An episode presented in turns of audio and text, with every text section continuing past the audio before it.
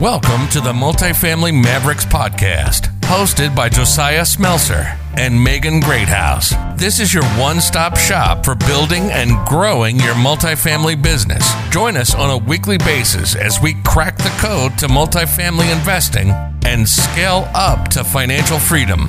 And now, your hosts, Josiah and Megan. Welcome back to another episode of the Multifamily Mavericks. Today, Megan Greathouse and I are going to talk about what we learned in 2020 and also our goals for 2021. Uh, 2020 has been an insane year for so many reasons. Um, COVID, pandemic, the crazy things that have gone on in the housing market because of that, um, people getting sick. Um, it's just been a wild ride and um, it's been a great year to learn. And um, I'm also really excited about 2021.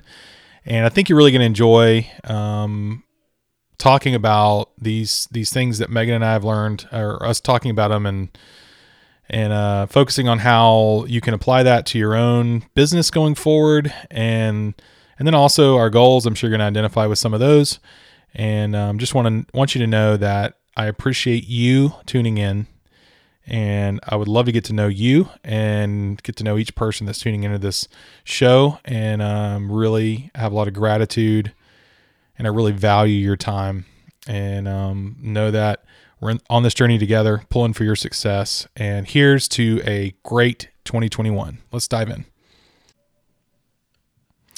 Megan, I'm excited about this episode. Thanks for uh, joining up with me here and talking through what's going on in 2020 and some of our goals for 2021. Are you pumped about this or what?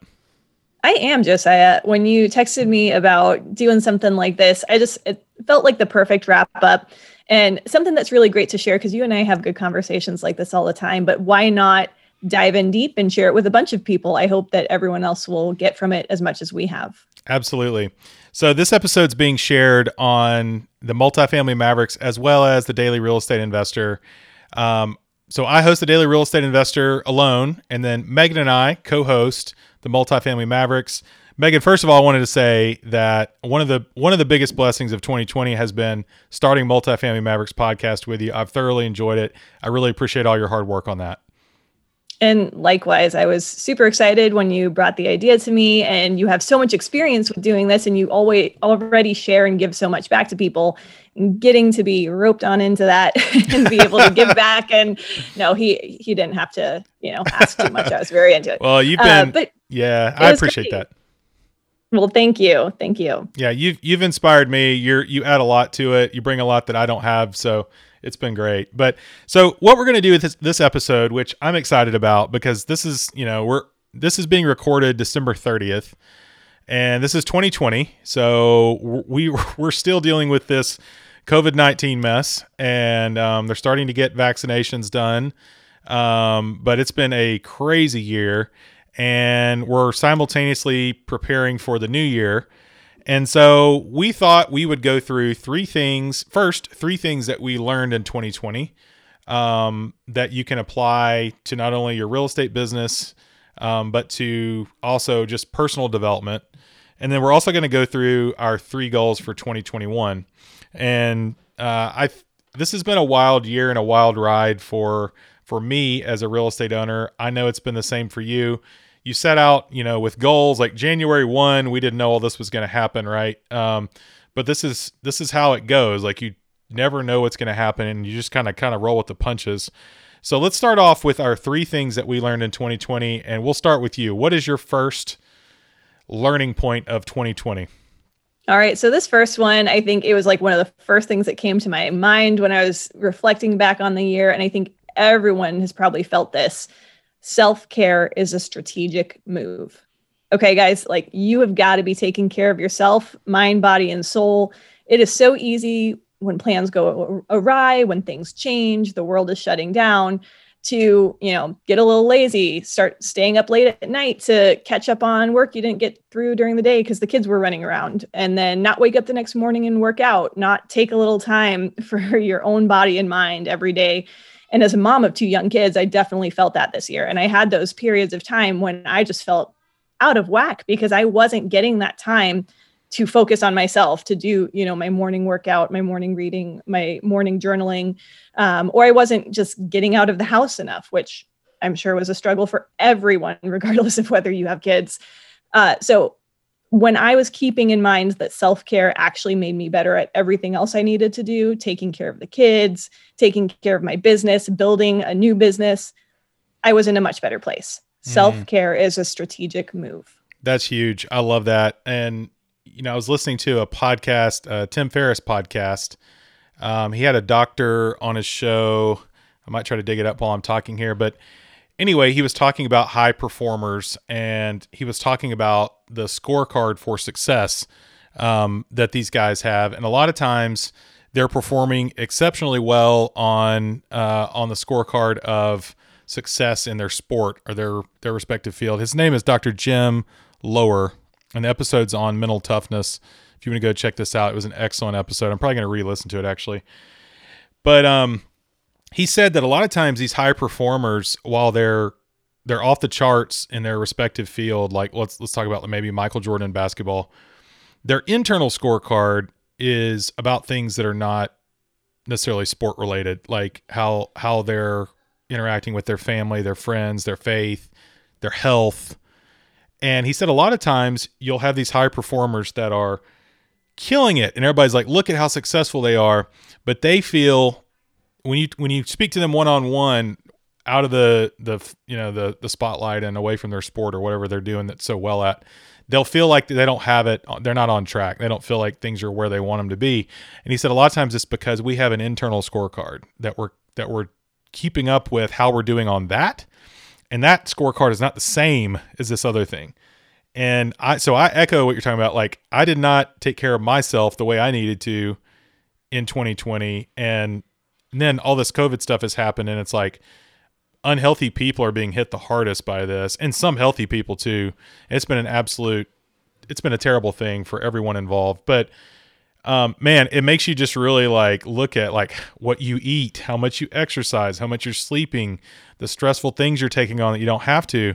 And I'm I'm in a place where I'm trying to do the same thing. Like I want to cut out, and this is kind of getting to one of my goals, and we'll talk about that later. But I want to cut out things that are not adding to that internal scorecard, right?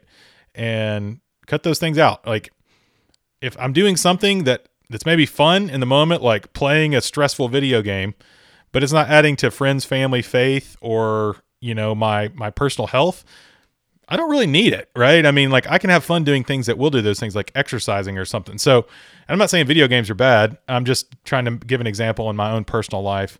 Um, and so, like self care is huge. And my wife's a counselor, and she talks about self care all the time. But I think that's that's a great one, Megan. So, Awesome. Yeah. Well, just say it. Let Let's hear from you. What's What's one of your top three lessons? From yeah. So number one for me was systemic issues cause a complicated layer of problems. Okay. So going into 2020, you know, we had a portfolio, and this was on the Bigger Pockets interview that I did this year. Um, we had a portfolio of 10 properties rented out, and then we had 10 properties we were in the process of renovating that we were going to flip some of them and keep some of them. COVID happened, and all of a sudden, this was early March, all of a sudden, our hard money lender decided they didn't want, they wanted their money back. And so, you know, and they're the ones that were doing the renovations, We're asking for reimbursement. They're supposed to reimburse us. They now don't want to reimburse us because they're worried that once they do, we're not going to be able to refinance out of the property and they're going to be holding these loans. And if we can't get them rented and we can't sell them and we stop paying them, then now they've got a bunch of properties they can't sell, right? It all makes sense. It makes sense from their perspective, makes sense while we were stressed. But this was a problem. This wasn't our this wasn't our fault, right? Like we had good credit. We've always paid our bills. We never missed a payment. We had good rapport with our lender. We bought in good markets. We were doing the right thing value add wise. We bought at the right price this was out of our control. Um, and this is just how life works. There's things that are going to happen in your real estate business and in your personal life that are completely out of your control. And there's layers of issues that come along with those things. And speaking to real estate, you know, here's some of the layers of complication. Okay, so we had to we had to refinance with our own cap, finish the reno with our own capital, which required a ton more money, which we were able to come up with. Got the refinance done through Fannie Mae during the worst part of the whole March April time period of this whole thing, which required you know more capital to be put in because the appraisals came in slightly lower than we were hoping because the appraisers are more conservative because the market state that that was going on. So so that was that was a negative thing for us, okay? Then there's an eviction moratorium. So you know, we've got this portfolio now of 20 properties and if people are not paying, we now can't get them out. And we we weren't trying to kick our tenants out. Um, and fortunately, the two tenants we had that had problems, we worked with them and we were able to get through it. They always paid. But but the lesson here is this: if we had had 50% of our tenants not pay, we couldn't have gotten them out of our properties. And so that was a stress factor as well. So there's layers to this thing. Like COVID happens, it trickles down to the job market. People lose jobs, people are getting sick, people can't pay their rent for whatever reason. Some people are just working the system, some aren't. But there's an eviction moratorium. So you as the property owner are now stuck in a place where you have a property and it may not be financed through Fannie Mae, so you can't do your uh, forbearance, which was offered on those government backed loans. Um, and you still have to make the payment, although the tenant's not paying you. So you got to have a lot of reserves there. So, anyway, there's, I discovered in 2020 that there's a lot of layers to every problem that comes along. Sometimes they're problems that I didn't create, have nothing to do with me, that will affect me. And so I think that knowing that going forward, I will pro- probably be a little bit more I like I tried to buy in good markets. You know, I bought in Dallas Fort Worth and Huntsville, which are very pro business, and I'm really glad I did considering everything that happened. And we bought B class, which I'm really glad about as well. But I think maybe I'll be a little heavier on reserves and and things like that because dry powder on with just cash is something that can really get you through this kind of thing. And you know, it's tricky because in real estate, like you don't want to have too much cash, right? Because then you're not getting the return on your cash that you want but you don't want to have too little because one hiccup in the market and you're you're insolvent. So I know that was mm-hmm. a that was a long first point, but man, I I that one pound I got that one yeah. pounded into my head this year. So seriously, well, and I think something that sticks out to me from that point is things happen that you just cannot control or plan for. There are a lot of folks out there, maybe some of the listeners who have been interested in real estate for a long time, but they haven't done anything yet because they're trying to plan for every potential scenario. And every time something new comes up in the world, they feel like, oh, well, now I need to work on a plan for that before I ever buy anything. And I would say what Josiah is talking about is the right way to take it. Like, have, you know, a couple contingency plans, have backup cash, but don't try to plan for every single scenario because you're not going to be able to guess everything that's going to happen in this wild wo- world we live in. And if you keep trying to plan for everything, you're just never going to get started. So, take a page from Josiah's book, have some backup cash and some, you know, mental preparedness to just shift when you need to when it happens, but don't feel like you have to have a formal written out plan for every eventuality. Absolutely. Yeah. And have a backup plan. Like, I mean, my business partner, I'm so thankful for him because, man, he and I got through this whole thing together. Like when we had that 10 properties basically cut off on the refi on the uh, the reimbursement request side and and having to come up with all this extra cash, he really helped helped us in that situation. And he was the one, you know, our deal was I'll run point on all the properties, I'll find these things, get them renovated, get them refinanced, get tenants in there.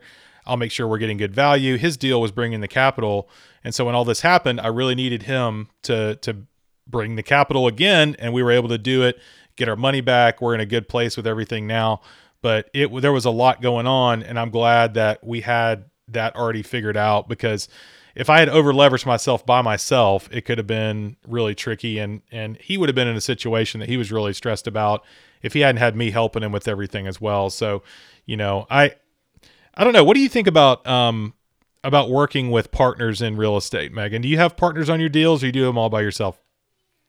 So, you know, I have not on the the properties that I own thus far, unless you know you count my husband. but it's just been us and and really me doing the work.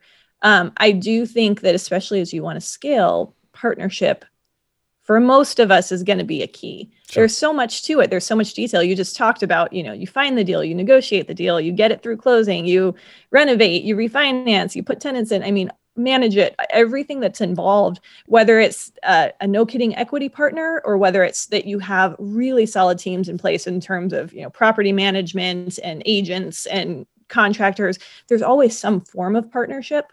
Um, and i really believe that as you go bigger some of those full on equity partnerships really make a ton of sense. And it's actually i had a six unit under contract. Unfortunately it fell through. We'll talk about that a little bit later um, but that was going to be my first, you know, true partnership. It was kind of a smaller test um, property for us to get into together. We had been talking about it for a couple of years uh, because we both see the value. He's a, a busy business owner who wants to put capital to use and can't focus on real estate, but he's seen me in action in real estate and was ready to let me do the work and him bring most of the capital and have us go at it together.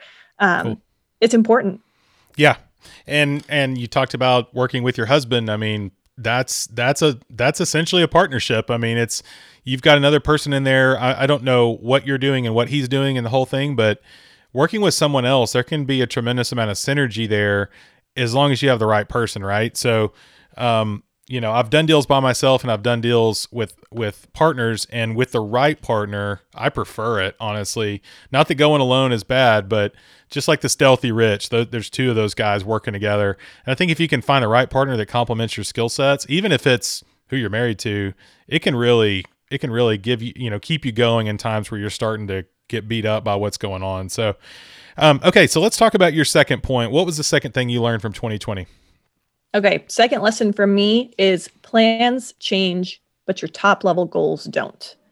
So I think this is just reminding everyone uh, myself especially, that even as the plans change, some of those kind of bottom or mid level goals that you may have set for yourself for a quarter or a year, and then something like COVID hits and those change, remember that, yeah, plans change all the time.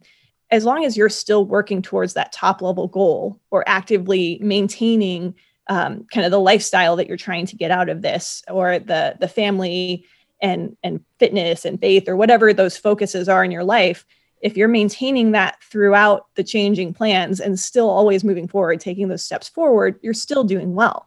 This one was a big one for me because I started out 2020 thinking, okay, I'm interested in some sort of business at some point. My husband and I wanted to do something like that because I do most of the real estate pretty much on my own. I mean, our money together is in it, but I do most of the real estate. And we wanted something else also. We wanted, you know, those multiple streams of income so we knew we wanted something like that but that was kind of almost secondary to me continuing to build up the real estate and going big with a larger property and as the year continued on that actually flipped and we ended up doing a lot less with real estate than i was hoping to do this year but a lot more with the business and we're actually my husband and i have launched a new business horizon sign company here in st louis um, and it's got a much bigger upside than some of the other business models we were looking at initially. So, a little more work and a much bigger upside. Um, so we've got just so many plans as I look back at the beginning of 2020 that just feel, feel like they ended up completely on their heads. but our total overall goal of being a happy, involved family who spends a lot of time together and um, we're all healthy and enjoying life and we're working towards 100% working for ourselves that has happened that has been That's happening awesome. all year and we're continuing towards that financial freedom and the working for ourselves um, and we made big strides in getting a lot closer increasing net worth increasing cash flows so as i looked back at it the year was a success even though those initial you know mid-level low-level goals that i'd set completely ended up different from what i expected I love that. So, what was your big goal that you were working towards in this example? So, at the beginning of the year, my goal was to go get a 12 to 16 unit building this year and then potentially start the process of buying a franchise. And that flipped where we ended up starting a business that's not actually exactly a franchise, but it has a much bigger upside than a franchise. Um, it'll it involves a little more setup on our part but it also just has a ton of of upside overall but i only ended up with i was under contract on 10 units rather than the the 12 to 16 plus and the six unit fell through so mm. you know it's it completely flipped yeah and I think I think pivoting is pivoting is fine. I mean, you know, you were after the cash flow, right? And that was your goal. Ultimately, you really wanted cash flow. That's why you wanted the however many unit property you got and and if you can get that from a business, there's really no difference, right? So, and that's right. kind of what we're doing in our portfolio right now. We're, you know, we got hit hard with uh, renovations on our portfolio in Texas. So we just we bought a lot of properties in a couple neighborhoods out there, and we've had multiple deals with plumbing issues that are like four or five thousand dollar repairs. That wipes out, you know, two years of of cash flow. You know, two years yeah. of profit. That is. So that's not a that's not a light hit. And then when you have you know you have the the whole COVID thing as another layer to the whole thing. Um, we are like, wow, we can we can sell some of these and 1031 the money into other properties in different areas of the country that are much higher cash flow. And that's what it's about for us. It's not about us just having stuff in DFW. It's about the cash flow. So I honestly think, and Gary Vee talks about this a lot.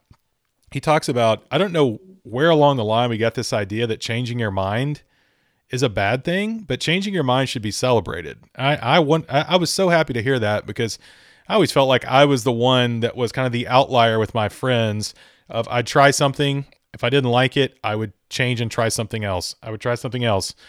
And like and he talks about how that's actually a really good thing, especially as an entrepreneur, like you're you're constantly testing, right? You're testing if if you're trying to get a 12 unit deal and you're beating your head against the wall the entire year and nothing is working, maybe it's a time to look at to look for something else. Doesn't mean that buying 12 unit deals is not a good thing. It just means that maybe it's not a good a good option for you at this moment, right? But I have no doubt you will end up owning multi-unit deals and and your your sign business may be what allows you to do that. You know what I mean? So in my own business um, pursuits, we had 120 unit deal under contract that fell through we had another uh, what was it nearly 200 unit deal that we were a hair away from closing that the guy doubled his price at the last second uh, when we didn't you know we didn't have it under contract but he was saying he wanted to sell the whole time spent all this time on it then he doubled his price which was insane. Um, and and I've looked at so many deals this year. Finally just decided you know what? I want to look at building something. Um, so I teamed up with one of my friends who's currently got one deal he's built and we found an awesome piece of land. We've got the numbers worked out. We've got the land under contract. We got we had a signed LOI. Now we're under contract on it. We're really excited. So we had to pivot from buying existing stuff, which I was hitting a brick wall, and I know that's probably normal, but I've been working on it for a couple years now and didn't have one. So uh, I want I want to make traction and progress, and I just felt like that pivot was something that was good. And if this works out, this is going to be 250 to 450 units. My goal was 150 units over the next 12 months. I could get that. I could I could be at 250 units, and it would be under construction. It won't happen in 12 months, but I could uh, I could hit that goal by being willing to pivot and change a little bit. So I think um, I salute you for your efforts and your willingness to to change when you need to, and I, I'm excited about the potential of your new business. Yes, and congratulations to you on that as well. I think that project we're going to have to do a deep dive on that sometime Definitely. in 2021. It's so exciting.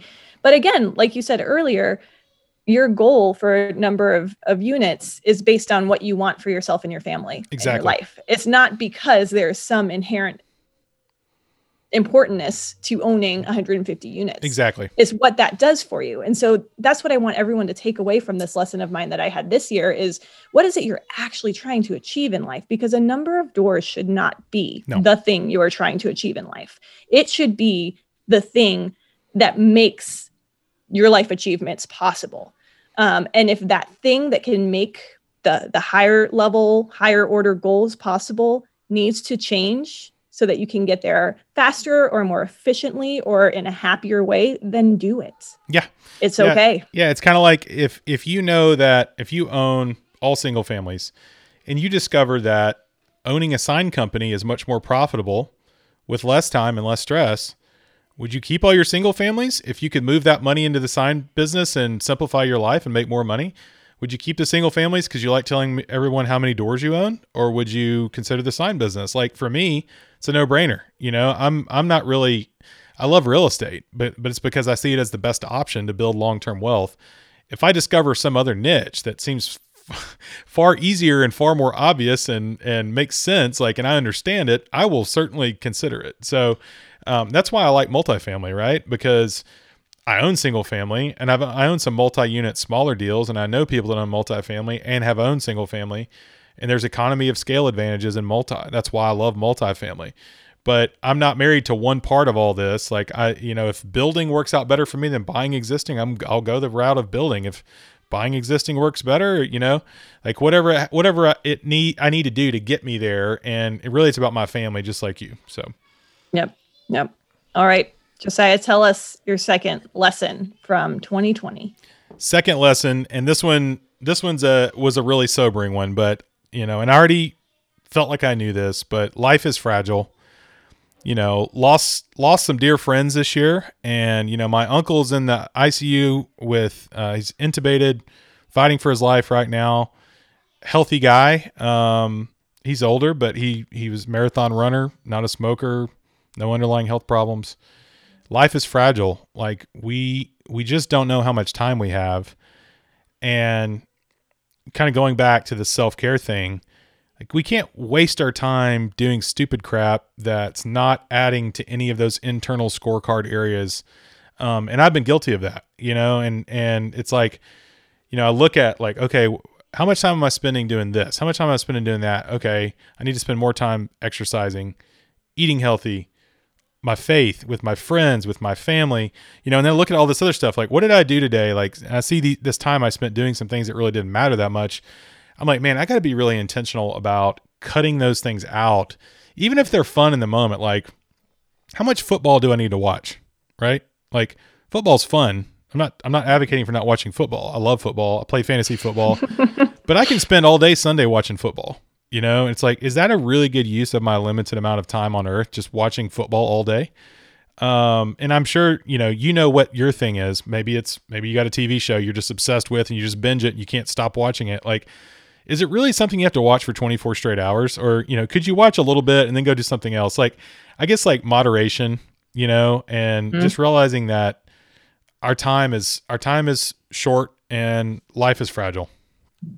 Yeah, absolutely. And, because that connects so closely to my final, my third lesson of 2020. Not my final. We could probably talk about a lot of lessons, but my top three, I'm just going to roll right into mine. Go for it. Because what I wrote down was you need to enjoy the journey. And I think that is so closely linked to yours. And and I don't mean enjoy in terms of, you know, kick back and just do whatever mindless quote unquote fun, you know, watching Netflix, playing video games, et cetera, et cetera. What I mean is really taking the time to enjoy this life that you have, understanding, like you just said about life being fragile, that something could happen completely out of our control tomorrow that takes us off of this earth. And will you have been happy with how you spent your time here? Regardless of whether you hit that goal of 150 doors or X dollars in cash flow, will you be happy with how you spent your time here on the journey? Because at the end of the day, we are all going to, uh, I'm sorry, at the end of the day, we're all going to um, hit some sort of goal that we thought was important. And there's going to be another one. You know yeah. what I mean? Like you hit 150 doors and then you're like, okay, what now? I mean, the journey's never over. Yeah. So acting like you're not going to stop in and smell the roses until you get to 150 doors probably is not the best use of your life. Um, what are you doing to spend the time with your family, to take care of yourself and your body and your mind along the way. And even kind of trying to have fun with the the downsides of some of it. Like yeah. you got a tenant who's acting crazy, you know what? Just roll with it. Try to understand where they're coming from and and have a little bit of fun helping them through something. Yeah. Um, I think enjoying the journey is such a big part of it because that's all this life really is. Like there's no end point except for the day you leave this earth and by then it's too late to go back and fix anything so enjoy the journey. Yeah absolutely. Like i don't think we ever arrive right? I mean and if you do that'd be super weird you know? You get a certain number of doors and all of a sudden you're just like i'm checked out now. I'm just gonna yep. hang out you know? I just mean doing nothing be, now. Yeah wouldn't you be bored out of your mind? I mean i would. it might, it might be fun for a week or two but then i mean like frankly maybe even not that long. It might be fun for a few days but eventually everybody else is going to be going to work and going about their life and you're going to be hanging around and you're going to be like what am i doing you know so I think just like acknowledging like you're probably never going to get to a point where you're not really doing anything. So Right. with that in mind, whether you have a dollar in your bank account or 10 million or 100 million, you probably just need to enjoy the journey, enjoy the people around you, enjoy the problems that are coming your way. Like you said, like I've been trying to practice more emotional intelligence lately because um, this, you know how this stuff is. It just comes problem after problem after problem. It can wear on you, and um, you know, and some of it's like totally out of your control. A lot of it is. And like yesterday, we got a text um, from my property manager. Uh, your tenant just reached across the fence and shot and killed the neighbor's dog. Uh, he's been arrested. Oh, wow. and you know, I there were a lot of a lot of like sarcastic and irritated things I immediately thought to say back, but I just didn't respond. You know, I'm like, I'm not going to say anything um, Right. because Yeah. this is kind of thing like this is my tenant, you know, like, uh, and he's in my place and he's done this and the police are dealing with the guy. It's not something I can, I can control. Uh, I feel really bad for the neighbor. Terrible thing that's happened, but this is life, you know, and this is kind of just the, the, the, the real estate game we're involved in. Like we just got to deal with problems as they come. And I'm, I aspire to be more stoic like in my responses to things where even when it's terrible and it's something that is harming me, try to be try to detach my emotional response from the situation so I can be very level-headed and and you know and and be proud of the way I've I've responded to the, to the things because we don't control a lot of this stuff. So like enjoy the journey. I love that point. And so I'll That's I'll true. I'll hit my last here. Um the last thing I learned in tw- well, not the last. I learned a lot. Th- These are just three of them. but um, my third point is persistence makes it all work. Like I cannot even tell you. Like like I told you a bit of the story of the ten properties and the lender saying they didn't want to fund us anymore, and us having to try to refinance ten properties at the same time w- without a lot of our own capital during the you know pandemic and at that point people thought oh the markets are just going to tank i mean but at that point we didn't know the markets were going to recover and you know they were going to start doing stimulus and we didn't really know in in march they were talking about go back and read articles from march they were talking about the real estate market is going down in flames that was the narrative that was being put out by the news and so all these lenders on the secondary market and the uh, originators were freaking out they didn't want to make loans so persistence got us through got us through all that, being able to refinance 10 properties at that time, getting all those rented out, collecting on all those properties the entire time. We haven't missed one month of collections from any tenant the entire time. And part of that's because we bought B class properties in good markets and we screened our tenants well on the front end.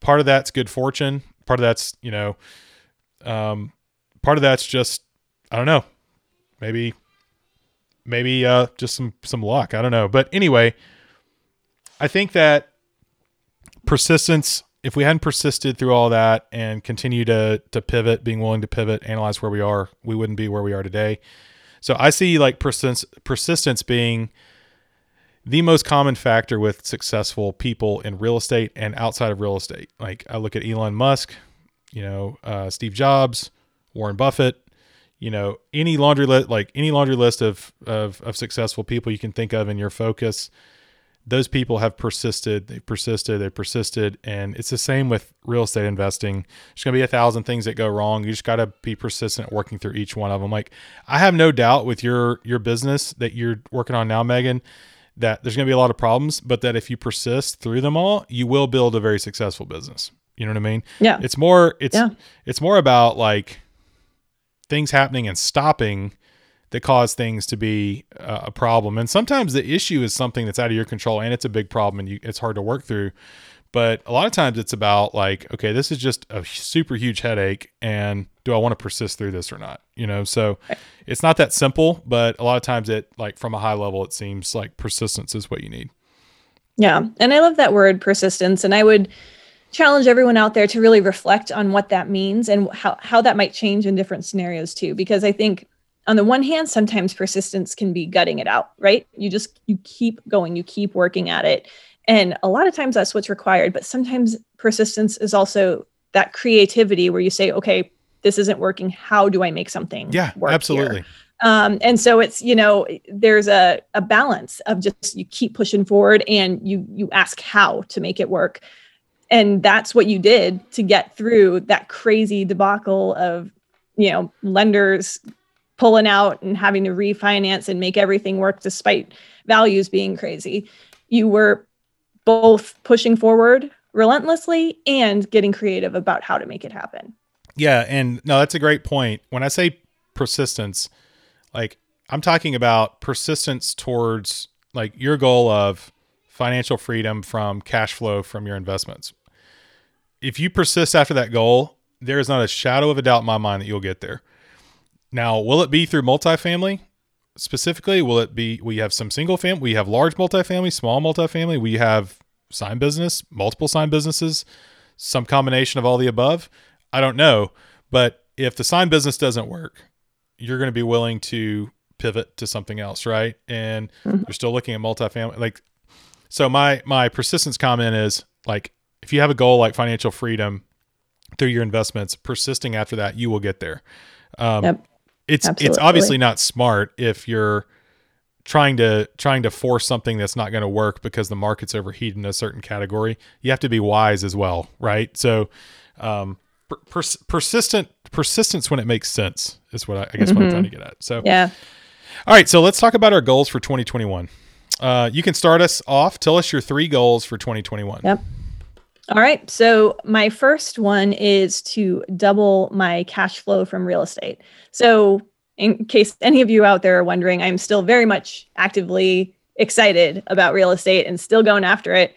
Um, but I've definitely focused more on cash flow over doors and over specific type of property uh, not because i'm just you know casting a crazy wide net but because I recognize that the the ultimate goal is that financial freedom and the time freedom to be with my family. And so cash flow is what is going to drive that. And while I still have kind of a, a, few things I'm looking for, and I'm definitely looking in the multifamily space, I think 2020 taught me to be flexible and adaptable when it comes to how to achieve that that higher level goal of creating the cash flow that makes my family free. So doubling real estate cash flow. Second is getting this this new business, Horizon Sign Company, up and running. This is something that my husband and I have been wanting to start a business together because I kind of do the real estate mostly on my own. Um, and it's something that will really be his baby going forward. And he is very excited about this particular business and category. And so I'm very excited that we get to work on it together um, and kind of partner in a new way because it's it's a very different animal. Um, and I, I'm bringing a lot of my background in communication and marketing uh, to help get this thing off the ground. So it's while it's kind of going to be even more so my husband's baby than mine eventually.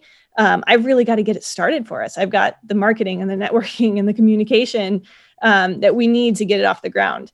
Uh, so that's going to be a huge goal of mine.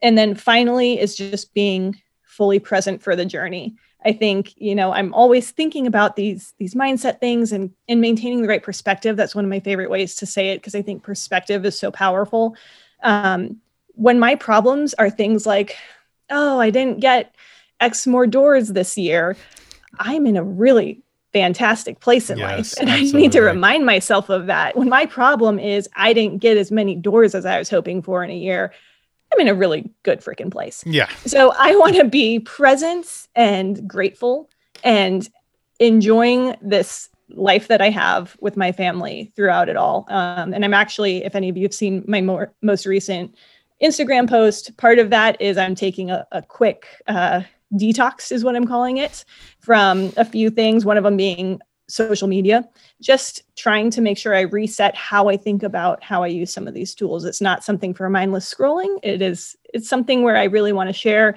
impactful things and get great ideas from some of the others out there as well. But I, I don't want um, to find myself my absent-mindedly picking up my phone and going to Instagram. Sometimes I find myself doing that. I'm like, wait, what? Why did I just do that? Put down the that's what they've programmed. Do this other that, thing. That's, that's what they programmed it for. Like I watched right. a special on it. It was it was uh it was disturbing. Um, yeah. the way they they program that stuff like they program uh, stuff in casinos, you know, to yeah. kind of keep you hooked by constantly giving you something else to look at. So you get on Which there, is, yeah, get on there to look at something for 20 seconds and you've you look 30 minutes later and you're still like digging through stuff looking at looking at stuff that has no relevance to anything you really Right. care about. You're like why am i what am i doing? You know what i mean? So Yep. totally feel you there. Yeah those are those are those are great goals. I'm looking forward to seeing you accomplish those. I think i think the perspective thing is huge. And i i think i think 20 and we have no no clue how long this is going to go on. Hopefully not much longer but we have no you know i think we're going to look back on this. I think 2020 will have made a big impression upon a lot of people for the rest of their lives because um a lot of things changed this year for a lot of people and i think a lot of people realize how fragile things are and how limited time is um, with those you love and care about and how quickly you can go from taking your kids to school and going to your job to everything's closed down stay at your house you know? Um, so like we have a lot less control than we think. And so just being keeping perspective being thankful showing gratitude which is something i'm i'm trying to do is is just be more thankful for everything even the bad things you know? So um i'm looking forward to to seeing you accomplish all those things. And uh, i know you're gonna double your passive income through real estate. That's just that's gonna happen. So um all right so so here's mine. Um three goals for 2021 uh my first goal we mentioned earlier i'm involved in it's going to be 250 to 450 unit uh new apartment build. Um, that's in the huntsville area here in alabama. And we're closing on the land this year and going to be in theory closing on the funding as well. And um, my goal is to get that closed. So we're doing a lot of due diligence right now we'll do a deep dive episode on this whole thing um, been trying to keep keep less of it uh, out on social media right now because it's, it's still in the works but my number one goal is get that land purchase closed get our due diligence completed um, and get the money raised. So, um, the set, and we're not sure how we're going to go about raising the money. It might be, I'm not sure what what uh, route we're going to go with that yet. So, um, the second thing is going to be, um, pivoting our portfolio. So, one thing that's really been unexpected for us is is the pro like the profit we were projecting from our single families has not been the profit we're getting um, because our repairs have run so much higher than we anticipated. We we wrote in the average percentage that everyone tells you to write in for repairs and capex, and we have just had one thing after the other that are big ticket items. Even though we do our renovations on the front end, we don't replace every item in the house, and we just had stuff like pipes going from the house to the street, things like that that we're having to replace. They're like four grand and so we are we are selling some of our lagging properties that are just breaking even or barely making us money and buying stuff that's a lot higher profit margin on it um, and using 1031 exchanges to do that so that's our second goal is to like get rid of our low cash flow properties and get high ca- cash flow properties um, with that money using 1031 exchanges so that's going to really open up a lot of profit in our portfolio um, the third is, and we kind of hit on this earlier, but just cutting down w- on wasted time on things that don't add to family, friends, and faith and and health. Um, yeah, I, so my goal is to just really value each moment, value the people around me, um, focus on being healthy spiritually, physically, and and like keeping perspective on things and that internal scorecard making sure that that's how I'm judging how I'm spending my time each day. Not not the external, not how many doors I have. Although I, I do have goals there, but I guess I guess what I'm trying to say here is let's say this year I don't close on this apartment. Let's say this thing falls through. But if but if I feel like I have done a better job of spending time with family and friends, I've gotten healthier, I spent time growing in my faith, I will be happy with this year. Um, I'm trying to keep that perspective um, where it's not so much about my business growing as it is about these other things. So focusing on that internal scorecard primarily, then focusing on the external thing and realizing like life's short, you know? So those are my three goals. I love it. I love it. And I'm so excited to see how all of that goes for you. I think you are in the right mindset and you've obviously reflected on this past year and you are ready to go for next year. So I'm excited for both of us. It'll be fun to share our journeys, continue to share our journeys, and um, hopefully everything does work out with you for that deal. Because I know everyone, now that we've teased it a little bit, is going to want to hear in detail how this thing is going throughout the coming year. I'm gonna I'm gonna persist as far as it makes sense. So I, it will not be for lack of trying. Uh, For unless we find out some information that makes it where it's not financially feasible, we will keep keep going on it. So I don't um, think yeah. anyone would ever accuse you, Josiah, of lack of trying. I don't think that's That's good. I don't think that's the case. That's a great compliment. I will take that as a great compliment. Thank you. Of course. Well, Megan, this has been awesome. Uh, it's been a blast hosting um, Multifamily Mavericks with you this year, and I'm looking forward to all the great things you're you're going to accomplish in 2021. And I really appreciate you sharing on this episode. Likewise, Josiah, thank you. And I think we need to add a joint, like you and me, joint 2021 goal of maybe eventually meeting in person. Yeah. in 2021. Yeah, for, for those of you who don't know, we're co-hosting a podcast. We we were introduced to each other by Brian Murray, um, and we all have friends running in the same circles. Never actually met each other in person, so Yep, We know each other I mean, I feel Zoom. like I know you. I know you, but at this point, but still, it would be great. Maybe You're gonna- we can get together, get our families together, something like that. you're gonna meet. You're I'm gonna meet you, and you're gonna be like seven foot five, and I'll be like, "Whoa, I thought Megan was like Did I five not six. you? You're gonna be like a WNBA player, and I'm gonna be like four feet tall. You're gonna be like, "Whoa, I thought you were like taller than that." So I no, that's got the fun. capital for my initial investments from professional basketball. Now everyone's going to wonder how tall I am. I feel like we need to take a, poll. How tall do you think the hosts are? You can't tell on Zoom, you know. No, like, no, you can't. uh, how tall are you? How tall do you think I am? Uh, five seven. You're close. I'm five eight. Five eight. How tall do you think I am? Uh, six foot. I am six foot. Well done. Hey. Wow, right on the nose. Okay, so we weren't too far off. Guess we won't do that poll anymore though because we gave it away. But that's, that's really funny. Well, um, on that note, we will wrap this wrap this up. Golly, I can't talk anymore. Uh, this has been awesome. Thanks so much for sharing, Megan. thank you, Josiah. Everyone, happy New Year. Be safe, and we will see you in 2021.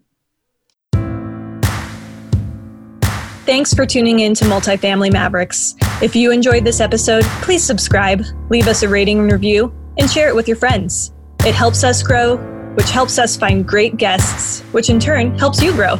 And don't forget to connect with us on LinkedIn or on Instagram at Multifamily Mavericks, at Daily Real Estate Investor, at Part Time Empire. Join us next time to keep learning the multifamily game and scale up to financial freedom.